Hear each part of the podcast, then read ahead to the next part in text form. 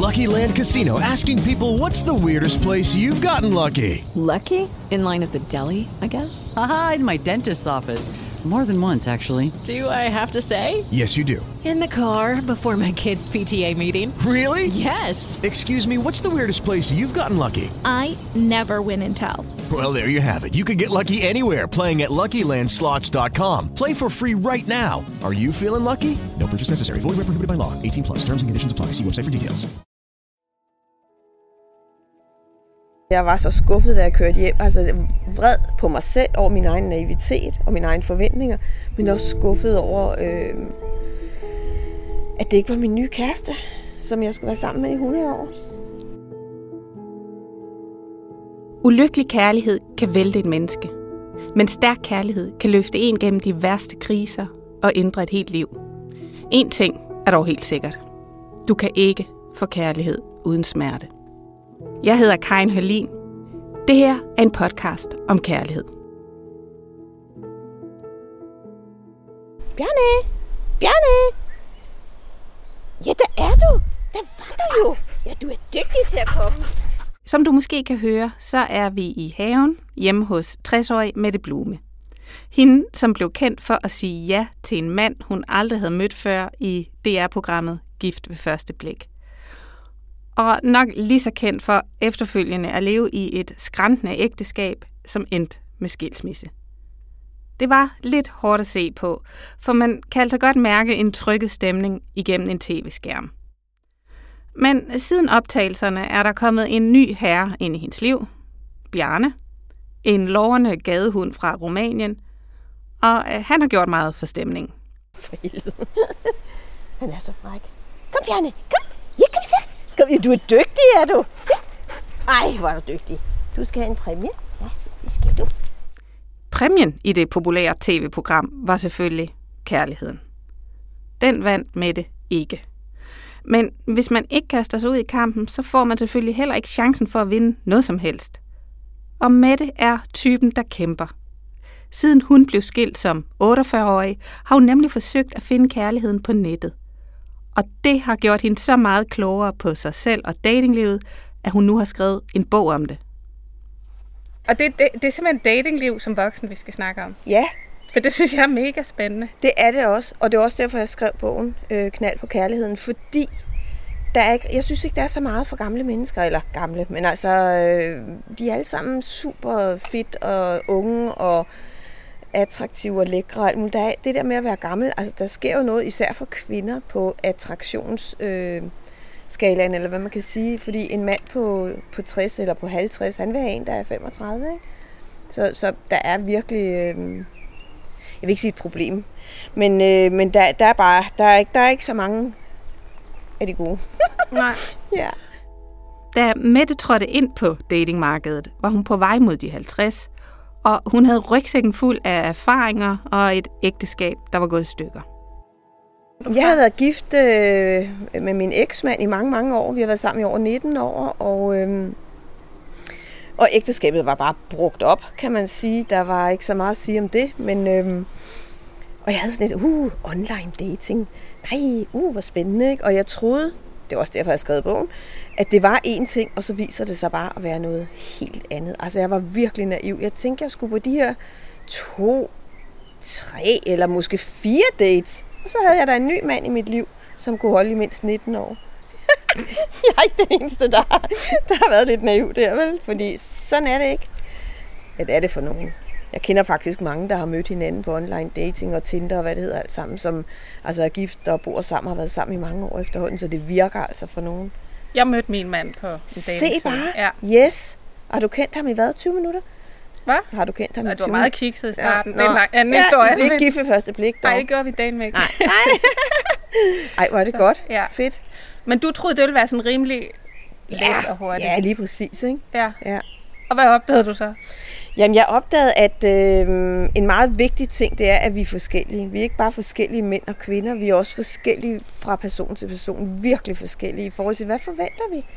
Øh, jeg har i mit sådan forår skrevet, kysser man på første date, og en af mine øh, mandevenners første reaktion, det var, knaller man ikke på første date, ikke? Altså, så vi er simpelthen så forskellige i, i vores tanker og vores øh, forventninger og håb og drømme, og, og selvom alle, ej ikke alle, men rigtig mange bare gerne vil have en, en partner, øh, som man matcher godt med, så, så, øh, så er der altså også virkelig mange, der har virkelig høje krav, og jeg har sådan dating øh, facitlisten ikke om, at man skal passe ind i sådan en lille kasse, og hvis man har øh, nogle grimme ørering på, så, øh, så, det, så, så går det jo ikke. Eller hvis en mand for eksempel øh, har nogle grimme sko på, eller, eller jamen, der kan være rigtig, rigtig mange ting. Ikke? Hvis han har nogle mærkelige tænder eller et eller andet, så, kan vi ikke, så går det ikke. Og det er jo idiotisk. Jamen, det lyder idiotisk. Fuldstændig idiotisk. Men alle har jo sådan en Ja. på en eller anden måde. Hvad var Ja. din? Du oplever jo også noget inde i dig selv nogle Ja, gange. altså bogen er jo et udviklingsforløb også for mig, fordi Ja. i starten vil jeg jo bare gerne have en, en, en ven. Øh, ej, vi kan da godt kysse lidt og holde lidt i hånd, og så skal vi gå ture. Ej, så skal vi have parmiddag. Nej, så er alt godt, ikke? Og vi skal hygge os og se tv og Netflix og hvad det hedder og sådan noget, ikke? Og så bliver, man, bliver i løbet af bogen får jeg jo, ændrer jeg jo også mine krav og forventninger. Øhm, og jeg går jo også på kompromis i forhold til min egen facitlist med at ligesom skyde meget mere med spredhavl i forhold til, han skal være lige præcis sådan og sådan. Ikke? Jeg havde jo en veninde, som kun datede i nogle helt bestemte postnumre, ja. fordi at øh, hun skulle bare ikke have en, der boede et eller andet sted mellem Skelskør og Korsør i en landsby. Og, være, og så skulle han i hvert fald heller ikke være murer eller, eller buschauffør eller sådan noget. Det, og hun er single den dag i dag, her, mange, mange år efter, ligesom jeg også er. Øhm, men det der med, jeg tror, vi alle sammen skal gøre os umage for at være lidt mere åbne og lidt mere nysgerrige på, hvad, hvad indeholder det her menneske. Mette er blevet bedre til at skyde med spredehavl og være mere åben. Altså at give folk uden for hendes facitliste en chance. Og det kan være sundt i kærligheden. Men det er også en svær disciplin. Ligesom dating kan være en svær disciplin, som kræver træning. Min allerførste date, der havde jeg set en ganske kort tekst og to billeder. Altså jo flot mand, altså en pæn fyr, ikke? Og så, han var 1,72, så vidt jeg husker. Jeg er 1,69. Tænkte, det, det er lige meget. Jeg er ligeglad, om han kun er halvanden meter. Altså spiller det, eller spiller det ikke. Øh, og så viser det sig så, at han var lidt mindre end mig. Og det, det gør jo ikke noget. Men det er bare det der, hvorfor skriver du, mand, at du er 1,72, når du er 1, et eller andet 6,67 eller sådan noget. Det bliver faktisk opdaget. ikke? Og han var sur, og han var tvær, og han var kedelig, og han havde nogle virkelig grimme tænder. Ja. ja. Så det var, og jeg var så skuffet, da jeg kørte hjem. Altså vred på mig selv over min egen naivitet og mine egne forventninger, men også skuffet over, øh, at det ikke var min nye kæreste, som jeg skulle være sammen med i 100 år. På trods af skuffelsen, så blev Mette ved.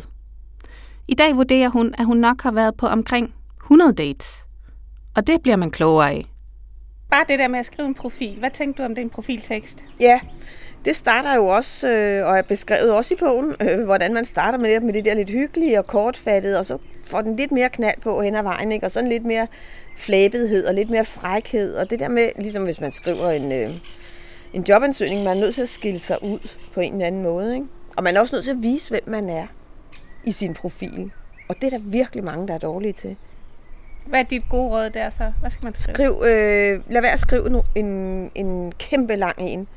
Øh, jeg synes på Tinder for eksempel, der er et eller andet, jeg kan ikke huske, hvor mange der er antal bogstaver, du kan bruge. Og det er et virkelig fint format.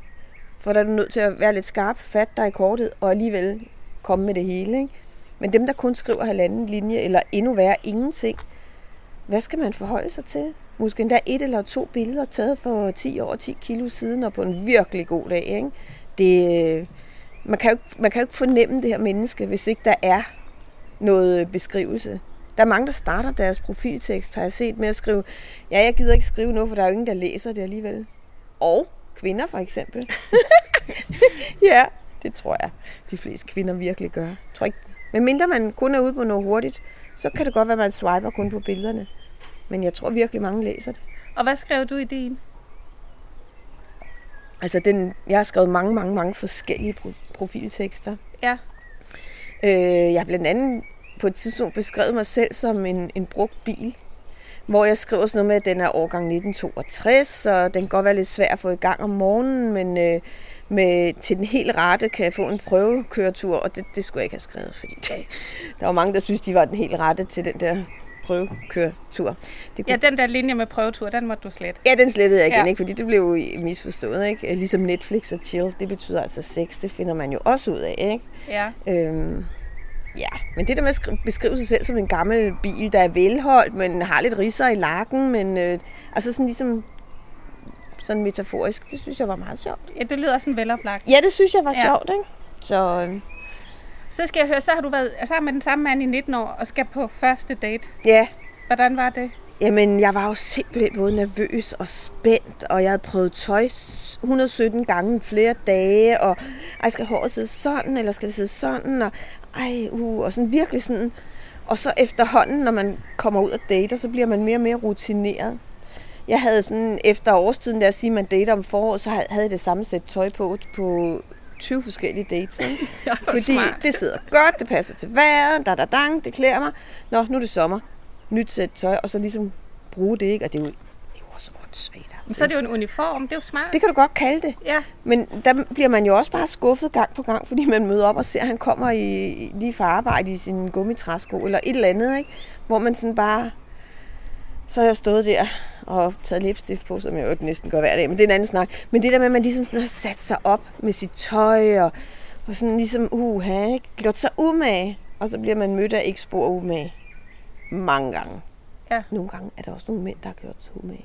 Og det er dejligt. Og man kan se, de, de har, ja, dels har de taget tøj på og vasket hår og alt muligt og børstet til. fint skal det være. Fint skal det være. Men de har også sådan altså, tænkt over, hvor man skal gå hen og sådan noget, ikke?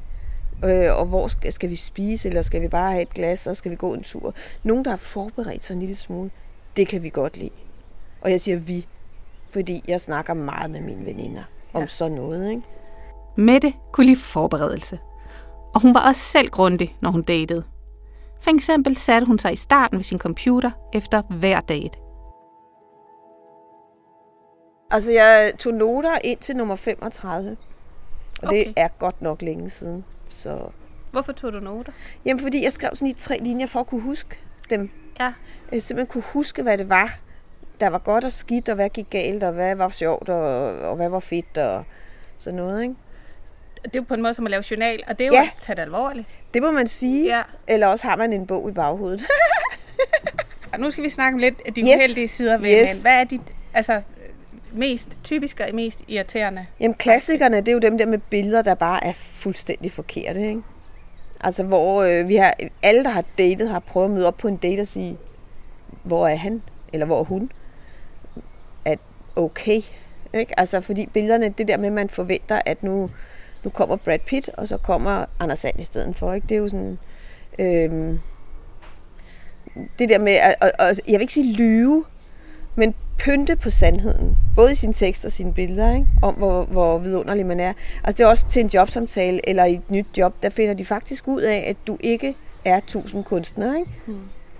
Hvorfor tror du, man gør det? For det bliver jo opdaget. Ja, det er sådan lidt oversælgning på en eller anden måde. Ikke? Det kan også være, at folk har et, simpelthen har et forkert opfattelse, eller et forkert, men en, en meget høj mening om dem selv. Eller sådan. De synes måske, at de er verdens mest pivlækre, skønne, vidunderlige, elskelige mennesker, ikke? og så er de dødkedelige. Eller, Ja. eller hvad, man skal ikke udnævne nogen til dødkedelige. Og tænker også ham, jeg datede allerførst med tænderne der. Jeg håber, han har fundet en, en sød kone med nogle, nogle tænder, som synes, han er skøn. Ikke? Fordi der er jo en til alle, og det er jo bare med at finde den rigtige. Mette ved ret hurtigt, om hun sidder over for den rigtige. Når jeg har siddet en halv time, tre kvarter i en date, så tænker jeg, kunne jeg nogensinde kysse den mand? Det tænker jeg nogle gange, ikke? Øhm, selvom- Kan du allerede mærke det der? Ja, men igen, man skal give det en chance og give det noget tid, ikke? Men det er også det der, der er nogle regler i dating, øh, uskrevne regler, omkring, øh, hvis ikke du har været i seng sammen på tredje, senest fjerde date, så dør det. Du kan ikke date 10 gange, uden at have sex. Det er en udskreven regel. Det er en påstand, jeg kaster op i luften. Ja. ja det er en påstand. Eller en erfaring. Fordi så er det ikke rigtig noget, Nej, eller hvad? nej, det er ligesom, hvis ikke der er, er gevinst der, så, så, så, så bliver det ikke til mere. Med 100 dates er det blevet til en del erfaring. og til en del ny viden. Der er nemlig noget, som har forandret sig markant, siden Mette var single som ung. Barbere sig? Hvor skal man barbere sig? Ikke? Altså, intim barbering simpelthen. Mm. Ikke? Altså, det er jo ligesom, det gjorde man sgu da ikke i, i 80'erne. Men skal man det? Det må man skisse med dig selv om, ikke? Men, øh, men alle gør det jo, i, øh, i hvert fald, når man er aktiv derude. Ja. Gør mændene også? Ja, det gør de. Det hele. Ja, okay. Vil du se nogle billeder? Nej, det var gas. Det var gas. Det var gas. Så er der også noget med noget økonomi, når man mødes. Ja. Hvad, hvad, hvad er din holdning til det? Jamen, jeg har en holdning, og den er virkelig gammeldags. Og den kommer jo egentlig af noget fuldstændig sådan arketypisk, som nogle antropologer også har gravet lidt i, i forhold til ens øh, fortidsmenneske, eller stenaldermenneske, som man populært kalder det. Og det er jo, at øh, en kvinde i sin lille bitte krybdyr, jeg gerne vil forsørges. Og hun vil gerne have en, altså en dygtig jæger, eller en dygtig samler, eller en dygtig landmand, for eksempel. Øh, og så vil hun selvfølgelig gerne have nogle gener til sine unger, som er gode, eller hun synes er attraktive. Øh, helt lavpraktisk, så vil manden gerne have en, der kan føde børn, og en, der kan passe hjemmet eller hulen, mens han er ude og, og, og, og plukke bær, eller hvad han laver. Ikke? Øhm, det, det, er sådan en, det, det er den helt sådan krybdyrhjerne tingen. Og så nogen siger, ej, sådan er det ikke. Jo, det er det. Og der er virkelig, jeg kender mange kvinder og veninder og så videre, som faktisk er også er kvinder, øh, som øh, gerne selv vil betale, fordi så føler de, at de er lidt i forlegenhed. Øh, og det er jo fair nok, at der er nogen, der har det sådan. Ikke? Jeg jo. har det bare ikke sådan. Jeg synes, en mand, han betaler i starten. Øh, det synes jeg, fordi det er sådan ligesom, han skal på en eller anden måde må godt demonstrere, at han er et generøst menneske med sine følelser og med sin sjæl og sine penge og det hele. Ikke? han er, han er, og det er ikke noget med, at man skal have en millionær eller noget. Eller det er jo ikke noget sjovt i i dag, så lad os kalde det en, en, en milliardær. Øhm, men det der med sådan ligesom at vise denne her kvinde, at jeg kan sørge for dig. Ikke? At man så sagtens kan sørge for sig selv og gøre det, det er en helt anden sag. Men sig lidt, lidt om, hvad, altså, hvad, jamen, hvad er det, du tænker om en mand, der er så nøjeregnende? Øhm, jeg tænker bare, at han er, han er et fedt syl, ikke? altså en nær røv, og han skal gå hjem og skamme sig. Og jeg har også prøvet, mens jeg har boet heroppe på, i Gilleleje, hvor man skriver med en fra København. Øhm, jeg var faktisk på date med en, nej, det må være bog nummer to, vi tager den alligevel, mm-hmm. hvor han var smadret sød, og du ved, alt virkede godt, ikke? Øhm, og så siger han så til mig, øh, jamen vi kan jo mødes på den og den vinbar inde ved Nyhavn, Nebbiolo, som er sådan et meget trendy, lækkert sted. Og øh, så tager jeg min gamle bil og kører ind til København og betaler for parkering og mødes med ham på Nebbioli. Vi drikker to glas vin, ikke? Og øh, så går vi ind og skal... Og jeg tager altid min pung op og siger, hvad skylder vi her, ikke? Og så kigger han på regningen og siger 112 kroner. for det der glas vin, som han i øvrigt havde bestemt, skulle være det vin, ikke? Hvor man bare tænker, ah, det kan godt være, han kunne... kunne Åh, oh, nu gør Bjarne. Ja. Øhm, så afbryder Bjarne. Og det skal han være velkommen til, fordi han fylder rigtig meget i Mettes historie. Præcis ligesom Gunnar gjorde. Mettes tidligere hund, som endte med at blive en stor del af handlingen i Gift ved første blik. Gunnar vender vi tilbage til. Hvorfor meldte du dig overhovedet til Gift ved første blik? Jeg har været til casting tre år i træk. Okay. Ja, så man skal ikke sige, at jeg ikke går all in, når der Nej. er noget, jeg gerne vil. Øhm, jeg meldte mig til det, fordi jeg havde, og der er jeg lidt naiv igen, jeg havde en, en, et håb om, at øh, jeg kunne finde mit livs helt vilde, vanvittige store kærlighed der. Det lykkedes jo for nogen. Der er jo en del par, der stadigvæk er sammen, men det er altid de unge. De gamle kan sgu ikke finde ud af det. Det er rigtigt nok. Det er skide ærgerligt. Øh, vi var også et dårligt match, men det var så, det, kunne man, det var ingen, der kunne vide jo. Der var ingen, der kunne vide. Øh, Hvornår vidste du, I var et dårligt match? Det vidste jeg. Jeg vidste det lige så snart, jeg så ham. Men jeg tænkte også, nu gør du dig umage. Der er en grund til, at vi er matchet, og nu skal du virkelig gøre dig umage og have et åbent sind over for den her mand, og ligesom virkelig gøre dig umage for at prøve at, at lære ham ordentligt at kende. Ikke? Så det, øh, på en eller anden måde, da jeg så ham, der tænkte jeg, it's not gonna happen. Men jeg, jeg tænkte også, gør dig umage. Ikke? Du har chancen for virkelig at gøre dig umage. Ikke? Og så i programmet, og der er det sikkert ridset lidt skarpt op. Altså, Trust me, ja. Men der bliver, det handler meget om, at du er veganer, Ja, og det er han ikke. Du skal lige høre først, hvad vil det sige at være veganer? At være veganer, det betyder øh, meget kort fortalt, at man gør sig umage for at gøre mindst mulig skade. At gøre sig umage for at gøre mindst mulig skade. Fordi når man er- snakker med ikke du går på græsset, så er du trådt på en myre. ah, agtig, ikke? Ja, men jeg støtter trods alt ikke, at der er over 200 millioner landbrugsdyr om året, øh, vi bruger i Danmark om året. Det støtter jeg trods alt ikke, vel? Øhm, så jeg er jo en kæmpe dyreven, så jeg burde bare have været veganer for, for 60 år siden, agtigt. Og hvor længe er det, du har været det? Knap syv år. Ja. Det er den største beslutning, jeg nogensinde har taget i mit liv. Ah, du har børn. Ja, det får alle jo. Men det er virkelig den største beslutning, fordi det er noget, der er sindssygt godt for ens øh, krop, men det er også godt for ens sjæl. Men det har også nogle konsekvenser over for ens øh, familie- og vennekreds og øh, ens sociale liv i det hele taget. I det hele taget. Men jeg har heldigvis rigtig mange gode veganervenner, så det er jo ikke fordi... Jeg har også mange rigtig gode ikke-veganervenner. Laver de særlig mad til dig? Sådan Jeg kan også tage det med. Okay. Jeg tilbyder altid at tage mad med. Også nogle gange, hvis nogen skal holde noget hjemme, tager mad med til alle. Øh, fordi så kunne de smage det, og så er det sjovt, ikke? Og jeg elsker at lave mad, så det er win-win, ikke?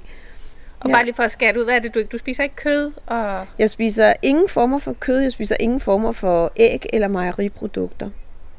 Jeg har ikke... Øh, jo, jeg har læderbælter, som er 100 år gamle. Jeg bruger tingene op, øh, hvis jeg har noget, der for eksempel er læder eller dun eller et eller andet. Men jeg køber ikke nyt øh, lædersko, læderbælter, tøj med dun eller skin eller noget. Tasker. Intet.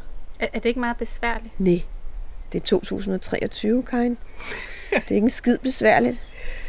Det er det jo ikke. Altså, også det der, så sidder man der og spiser en gulerod, eller går ud og... Øh... Jeg har jo ingen plæneklipper. Jeg, jeg spiser jo græsset. Nej, det kan jeg. Det, Det skal vi lige have et billede af. virkelig dårlig humor. Jeg ligger nede på alle fire. Nej. Sten var ikke veganer. Han kunne godt lide en bøf. Og en gang imellem handler kærligheden også om, hvad de to parter har i deres køleskab. Produktionen kunne måske have ringet til mig og sagt, vi har det her match. Han insisterer på, at der skal serveres kød i jeres fælles hjem til vennerne. Hvad siger du til det? For så har jeg sagt nej. Okay. Fordi det er sådan en eller anden, det er en dealbreaker, ikke? At det der med, at øh, altså, han skal spise lige, hvad han vil. Jeg blander mig ikke i, hvad folk spiser. Men jeg skal ikke have det inden for min egen døre. Kødet kom altså i vejen for kærligheden. Og der var selvfølgelig også andre ting, som ikke svingede. Uanset hvad, så opstod der ingen forelskelse mellem Mette og Sten. Men der var til gengæld nogle helt andre store følelser. Uha, og nu er vi ved Ja. dyr. Så skal Yay! vi snakke om et andet dyr. Jeg, Ja. Det er et meget ømtåligt emne. Ja, det er det. Øh, Hvordan var det? Og der kører kamera, og du er lige blevet gift, og så så bliver din hund Gunnar meget Ja, syg. ja, Hvordan var det? det var det værste, jeg har oplevet i mit liv, altså.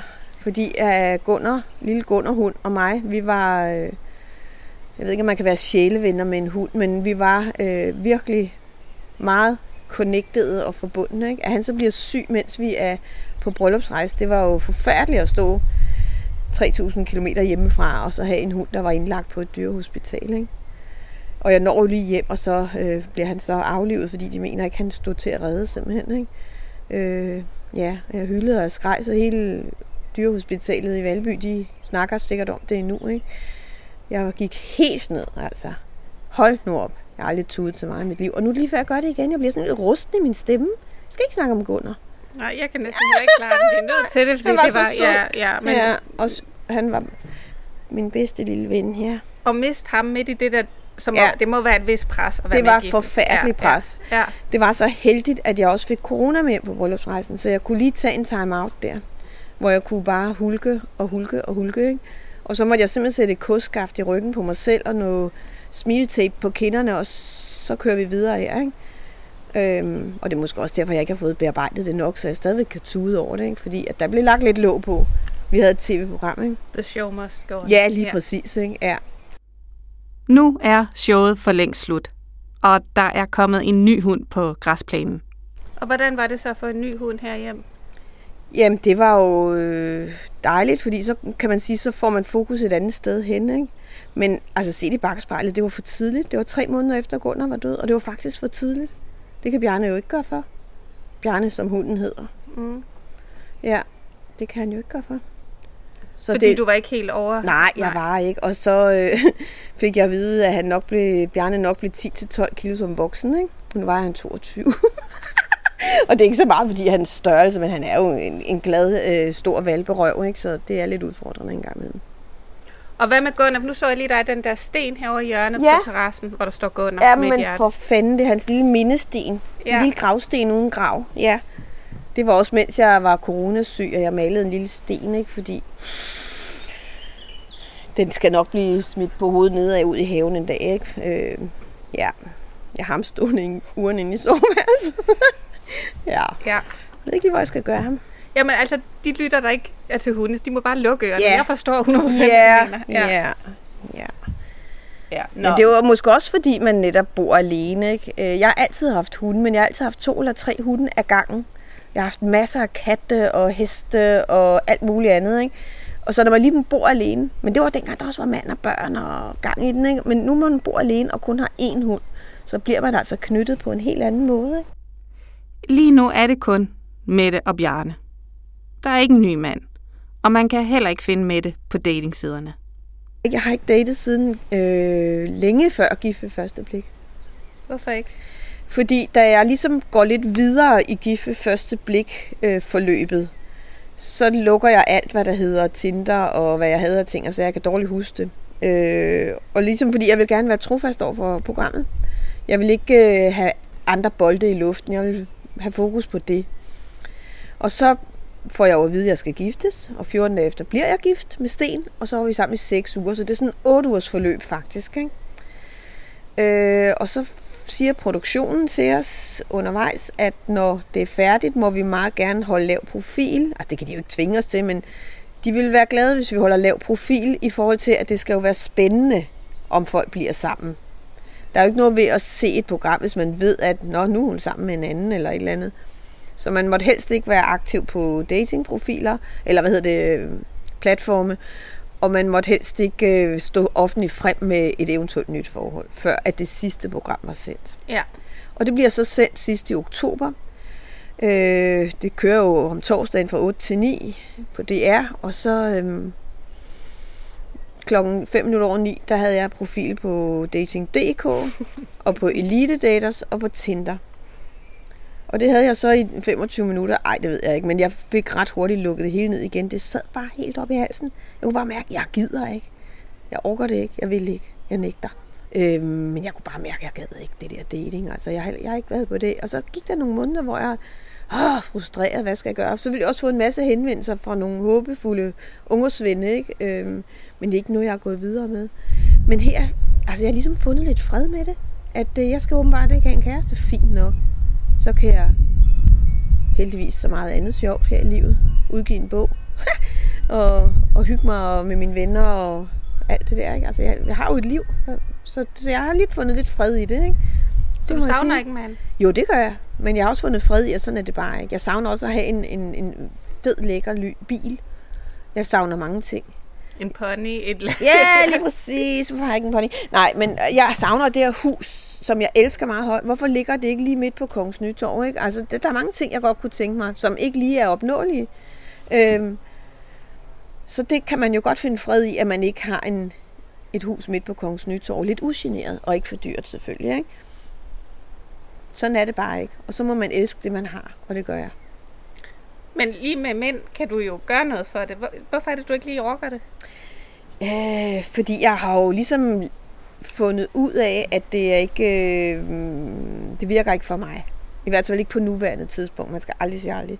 Men lige på nuværende tidspunkt, der virker det ikke for mig. Men jeg ved også, at jeg kan godt sidde, hvis det regner i tre dage, så kan jeg lige komme til at kede mig så meget, så lige pludselig så har jeg en profil igen et eller andet sted. Men jeg har aldrig prøvet så lang tid i min single-liv, og ikke at, at date, ikke? og det er på en eller anden måde også fint nok. Ikke? Ja. Ja. Hvad med det intime? Savner du det? Uh, ha. Ja. Jamen, det gør jeg. Jeg men jeg savner... Øh, ja, selvfølgelig gør jeg det. Altså, jeg er jo øh, dybest set et, et varmblodigt menneske, ikke? Men, Ja. men jeg savner sgu mest den der intimitet, der er i, at nogen siger godmorgen og godnat, og giver en et klap i røven, når man står og laver mad og så videre, ikke? Eller nogen, der kigger på en, som om man er øh, en gave, der er drættet ned fra himlen, ikke? Altså, den der sådan lidt... Øh, kærlighed og nærhed og sådan noget. Ikke? Det, det er mindst lige så vigtigt som sex. Det synes jeg. Ja. Sex kan man jo få. Anytime. Alle vil jo gerne knalde. det ved de jo. Sig, indhold det så. Ja. Nej, men øh, i hvert fald i singlemiljøet, der er rigtig, rigtig mange, der gerne vil knalde. Ja, hvis det bare var det. Ja, det er jo ja. det. Ja. Når Mette kigger tilbage på sit datingliv, så kigger hun selvfølgelig også på sig selv. Det skal man jo. Og hun har et ret klart billede af, hvad hun selv kunne byde på, og hvad hun ikke kunne byde på. Jeg er meget bevidst om ulemperne i hvert fald, og det er, at jeg har røv i bukserne, og jeg kan selv male mit hus, og jeg kan, øh, jeg kan klare mig selv økonomisk og har et liv. Øh, Det er da en fordel. Ja, det siger du nok, men der er mange mænd, der gerne vil have en kvinde, der er en lille smule hjælpeløs. Øh, Det har jeg hørt flere sige. Det Ja. synes jeg er så mærkeligt. det synes jeg også er mærkeligt, men jeg ved, at jeg er, er sådan... Skal man lige apropos selvfedme ikke være værre end højst nødvendigt, men jeg ved, jeg, jeg er ikke... Hvordan formulerer det? Jeg er ikke verdens mest ubegavede menneske. Øh, så så det, der kan man jo også nogle gange komme til at køre nogen midt over, ikke? Altså, fordi at de, de kører ikke så hurtigt op i hovedet. Altid. Kan du undgå nogle gange at komme ned i et eller andet hul i det her? For det er jo barske løjer ved en, eller Ja. vil man ikke?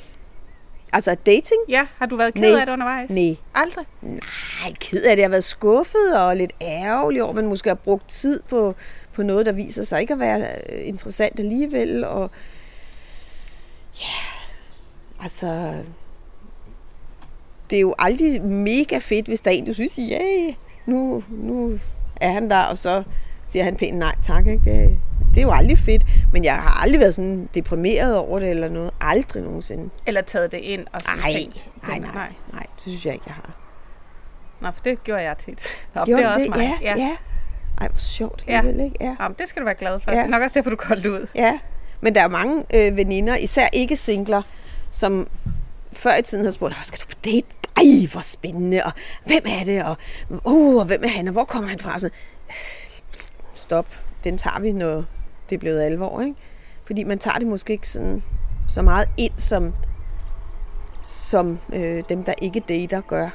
Når man har været på de her 3-4 dates, så kommer rutinen, ikke?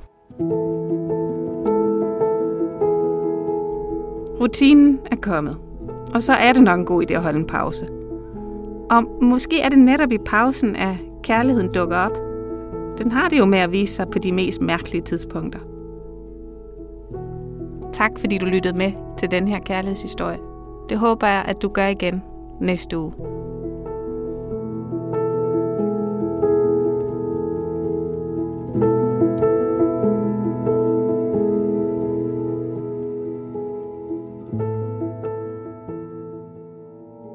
Du har lyttet til en podcast fra Ali. Find endnu flere artikler, podcast og videoer i din Ali-app.